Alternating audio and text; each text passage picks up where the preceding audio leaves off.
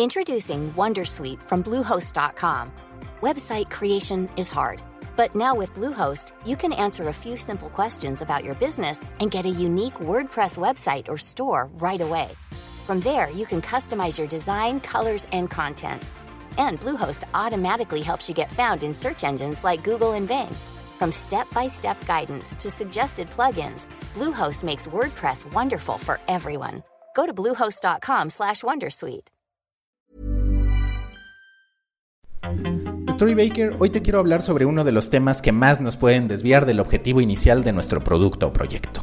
Va sobre tener claridad en lo que buscamos, disfrutar el proceso, ponernos metas intermedias y hacerle caso solo a los números que en verdad representan el resultado útil de lo que hacemos. Se trata de entender que, como ya te lo dije en otro expreso, no somos para todos, de no hacer caso al ruido de tus competidores en redes sociales y de tener muy claro que lo único que impacta de forma directa en la historia que quieres contar son tus números y realidades. Antes de empezar, quiero contarte que he abierto Proyecto Morona. ¿Qué es Proyecto Morona? Un grupo en Facebook en que storytellers, marqueteros, creativos, periodistas, estudiantes, dueños de medios y en términos generales cualquier generador de grandes historias comparte ideas, recomendaciones y experiencias. Los espero por allá. Muy pronto habrá contenido exclusivo en Proyecto Morona. Pequeños creadores de grandes historias. Búsquenlo en Facebook. Y ahora sí, es hora de tomarnos un espresso. Shot 7. ¿Cómo aprender a medir el éxito? Si tienes un hermano, seguro que te ha pasado. Aunque no lo quieran hacer, tus papás en algún momento te compararon. No tuvieron nada de tacto para decir que tu hermano aprendió a nadar más rápido, que ganó algún premio de oratoria y que tú difícilmente sabes hablar, que era el más alto de su clase, que era creativo desde niño. Y seguro que a él también le tocó aguantar comentarios a favor tuyo. Es natural compararse y que te comparen. Por eso es tan relevante saber manejar los números y opiniones que vemos y escuchamos, para así impedir que sean ellos y no las necesidades reales de nuestro producto que dicten el camino que vamos a tomar. Te voy a dar un caso práctico. El diario español Marca hizo un ejercicio para empezar a probar formatos que pudieran funcionarle bajo un esquema de cobro a los usuarios. Ya sabes, la publicidad empieza a ser insuficiente y entonces todos tenemos que buscar alternativas para que el fucking dinero ya no venga solo de anunciantes, sino también de los lectores que por mucho tiempo se acostumbraron a que digital fuera gratuito. Pensando en eso, Marca hizo un reportaje especial que incluyó un long format, es decir, un texto largo con fotos e ilustraciones y un podcast dividido en dos entregas que se iban liberando día con día para contar la historia de una serie de prisioneros en Auschwitz, un campo de concentración nazi. La historia me fascinó, porque cuenta cómo esos prisioneros se valieron del box para poder llevar una mejor vida mientras estaban cautivos. Cuando los nazis preguntaron si alguien sabía boxear, varios dijeron que sí. Algunos en efecto sabían boxear, pero otros mintieron porque sabían que participar en esas peleas que no tenían más objetivo que el de entretener a las fuerzas de las SS les daría acceso a comer más pan y a poder probar la sopa que comían los nazis, que era de mucho mayor calidad que la que daban a los prisioneros. A partir de esa realidad y con una interacción entre estos boxeadores improvisados y auténticos campeones del mundo, que también fueron capturados, se desarrolla una gran historia humana en torno al deporte. Créeme, son esas las historias que tendrían que publicarse en los medios deportivos. ¿Cuál fue el problema? Que el propio Marca terminó terminó decepcionándose de los resultados. En una entrevista para el periodista español José Luis Rojas, su subdirector editorial, Emilio Contreras habló sobre la importancia de hacer este tipo de trabajos, pero se quejó del poco retorno. También dijo que primero va el día a día y después el añadido, entendiendo que el añadido son justo investigaciones como esta. Como prueba de lo que decía, y esto es importante, se refirió al poco tráfico que representó para ellos pese a estar cuatro horas en la portada de su sitio, ni siquiera la mitad de lo que sus contenidos más exitosos. Un desastre visto así. Hasta ahí todo parece tener sentido. El tipo, podemos decir, tiene razón. Si un contenido genera 100.000 visitas y el otro 2.000 visitas, está claro que funciona y que no. Es matemática pura. ¿Qué hace mal entonces comparar dos productos hechos con objetivos diferentes? Y lo hace mal no solo cuando se refiere a los números, sino también desde un punto de vista conceptual, porque espera que sus investigaciones especiales, siendo vistas no desde la prioridad, sino como un añadido, tal como él lo dijo, se conviertan en algo más visitado por sus usuarios, en algo adorado. Pero es lógico que no lo vaya a conseguir si ni siquiera él está convencido de que ese contenido, en el que trabajó un equipo de 10 personas, sea el más relevante. Este tipo de lectura son las que matan un producto. ¿Por qué? Porque no se está haciendo la medición correcta. No hace falta ser un data scientist para saber que el más reciente rumor sobre la posible llegada de un jugador al Real Madrid, por ejemplo, va a impactar más que una historia a profundidad que tiene como objetivo trazar una conexión emocional con algo que ocurrió hace muchos años. La gente, esto es una máxima, siempre reacciona con más apasionamiento por el presente. Lo que impacta hoy tiene por fuerza más peso que lo que ocurrió hace 75 años. Por eso hay muchas verdades que se guardan para después, porque por más que sea, nuestro vínculo se construye a partir del tiempo y el espacio, cuando coincidimos con ellos. Claramente Real Madrid o Barcelona o el Atlético y cualquier otro equipo que ustedes me digan tendrá más gente interesada en ellos que en los boxeadores anónimos que pese a tener una gran historia son unos reverendos desconocidos. ¿Qué métricas debieron importarle al evaluar el resultado del reportaje sobre los boxeadores en Auschwitz? Hay parámetros tanto cualitativos como cuantitativos. El cuantitativo tiene que ver directamente con el tiempo que el usuario pasó leyendo esos artículos y escuchando el podcast o viendo las imágenes. Vamos a hacer el ejercicio al revés, ahora bajo esta óptica, la del tiempo. ¿Qué tendría más éxito? ¿Un rumor de dos párrafos sobre el potencial nuevo jugador del Real Madrid que además llevan todos los medios o este reportaje? Recuerda que aquí vamos a tomar como parámetro el tiempo de consumo del usuario. La respuesta es lógica, el reportaje de Auschwitz, porque un texto de dos párrafos podría no representar ni siquiera un minuto de lectura, mientras que la investigación periodística presenta no solo más extensión en sus formatos, sino también una posibilidad de retención de esos mismos usuarios a partir de la entrega serializada de los podcasts, lo que lleva a que ese lector o escucha, que de hecho así me pasó, no solo consuma mi contenido el primer día, sino también el segundo, el tercero y así sucesivamente hasta que terminen de publicarse los 12 episodios o 12 rounds como los llamaron.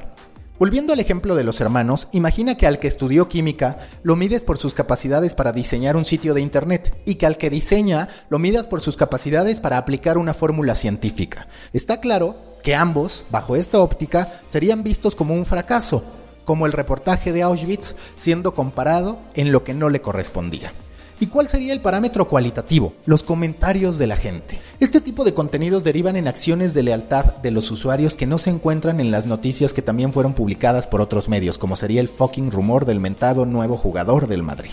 Y sí, Tienes que estar preparado, habrá mucha resistencia. A los fondos de inversión les vale madres lo que un usuario pueda decir. Al área comercial también le suele importar un carajo. Y entonces, como le pasó al subdirector de marca, porque todos tenemos hambre y ganas de justificar nuestro trabajo, sobre todo en estos tiempos de crisis, nos termina pareciendo un fracaso y un derroche hacer este tipo de contenidos. Quiero dejar claro que no tengo nada contra el subdirector de marca. Lo que él hace lo hacemos todos, lo hemos padecido todos. Es un instinto de supervivencia. Si marca sustenta hoy en día su negocio digital en la publicidad, está claro que es más útil seguir subiendo rumores, declaraciones, pleitos, crónicas y lo que ya sabemos que 800 mil medios deportivos en todo el mundo hacemos, que aferrarnos a hacer un reportaje long form que nos exija utilizar a 10 personas y hacer un acuerdo con una productora de podcast para garantizar la calidad de lo que estamos presentando. No hay nada más difícil que diversificarse y reinventarse cuando tienes que luchar por sobrevivir en el presente y a la vez construir para el futuro. Muchos proyectos, y si no lo cuidas también podría ser el tuyo, viven mintiéndose a sí mismos. Dicen que quieren probar contenido diferente y llevar a que el usuario pague por él, pero su prioridad es la de hacer lo mismo de siempre para seguir viviendo como siempre. Dicen que quieren ser un medio multiplataforma, pero siguen dando toda la prioridad a sus números en una de ellas, olvidándose de las demás. Dicen que son plurales, pero todo lo enfocan a los que más visitas generan. El problema de mentirse a uno mismo es que entonces también mientes a los usuarios y destruyes tu producto. ¿Cómo se destruye un producto o idea? Midiéndola con parámetros que no le corresponden. Si marca sigue haciendo esos contenidos y sigue pensando que es una pérdida de tiempo en comparación con lo que hace siempre, un día se hartará y se olvidará de ese tipo de contenido.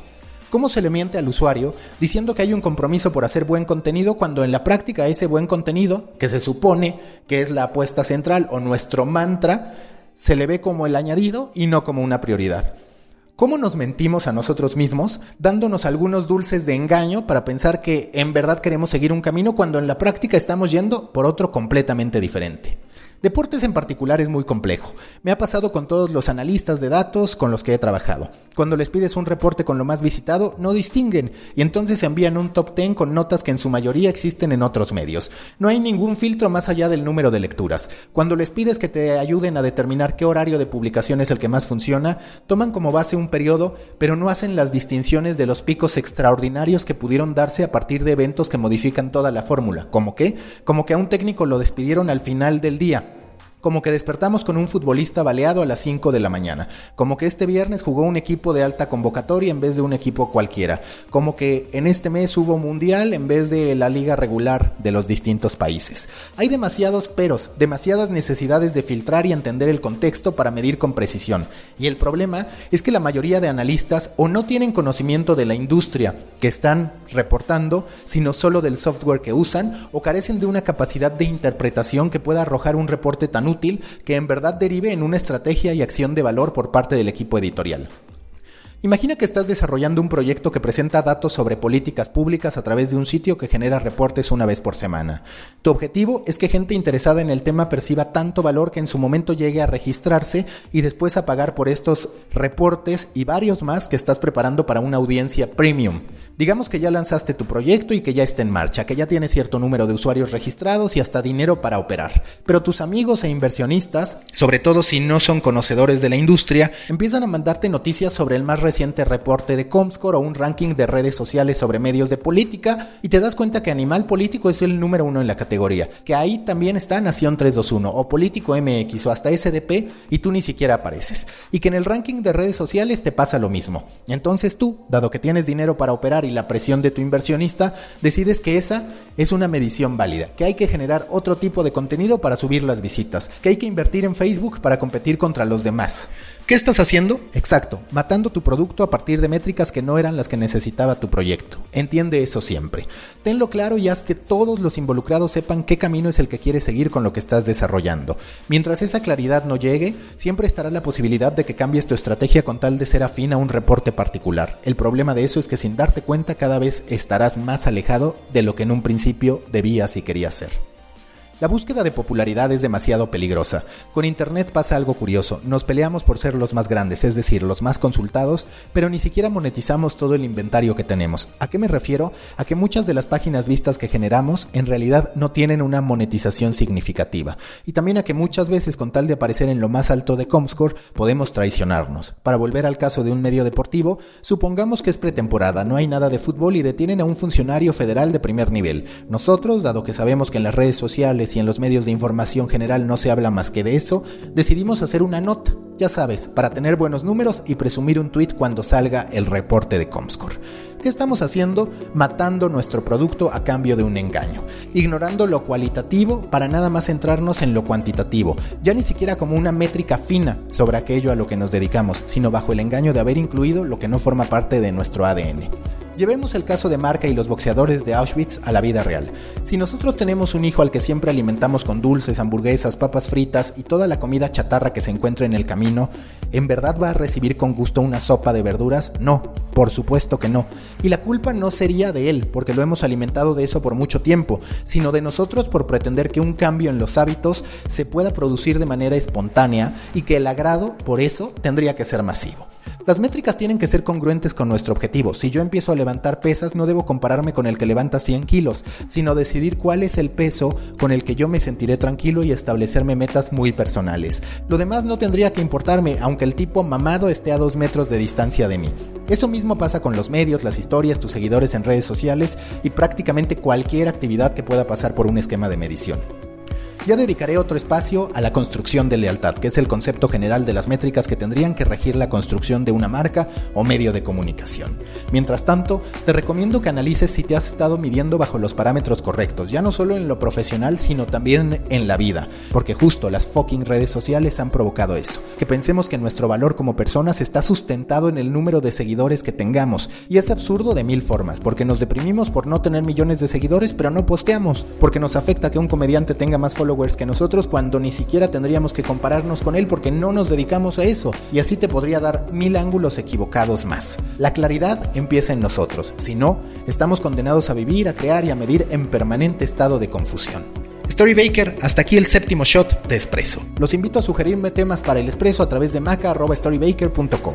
También los invito a suscribirse a The Muffin, mi newsletter semanal sobre la industria digital y obviamente a escuchar The Coffee, donde cada lunes platico con los líderes que configuran la industria digital y del storytelling en México, Latinoamérica y el mundo. Nos escuchamos en la próxima gran historia que tengamos por contar.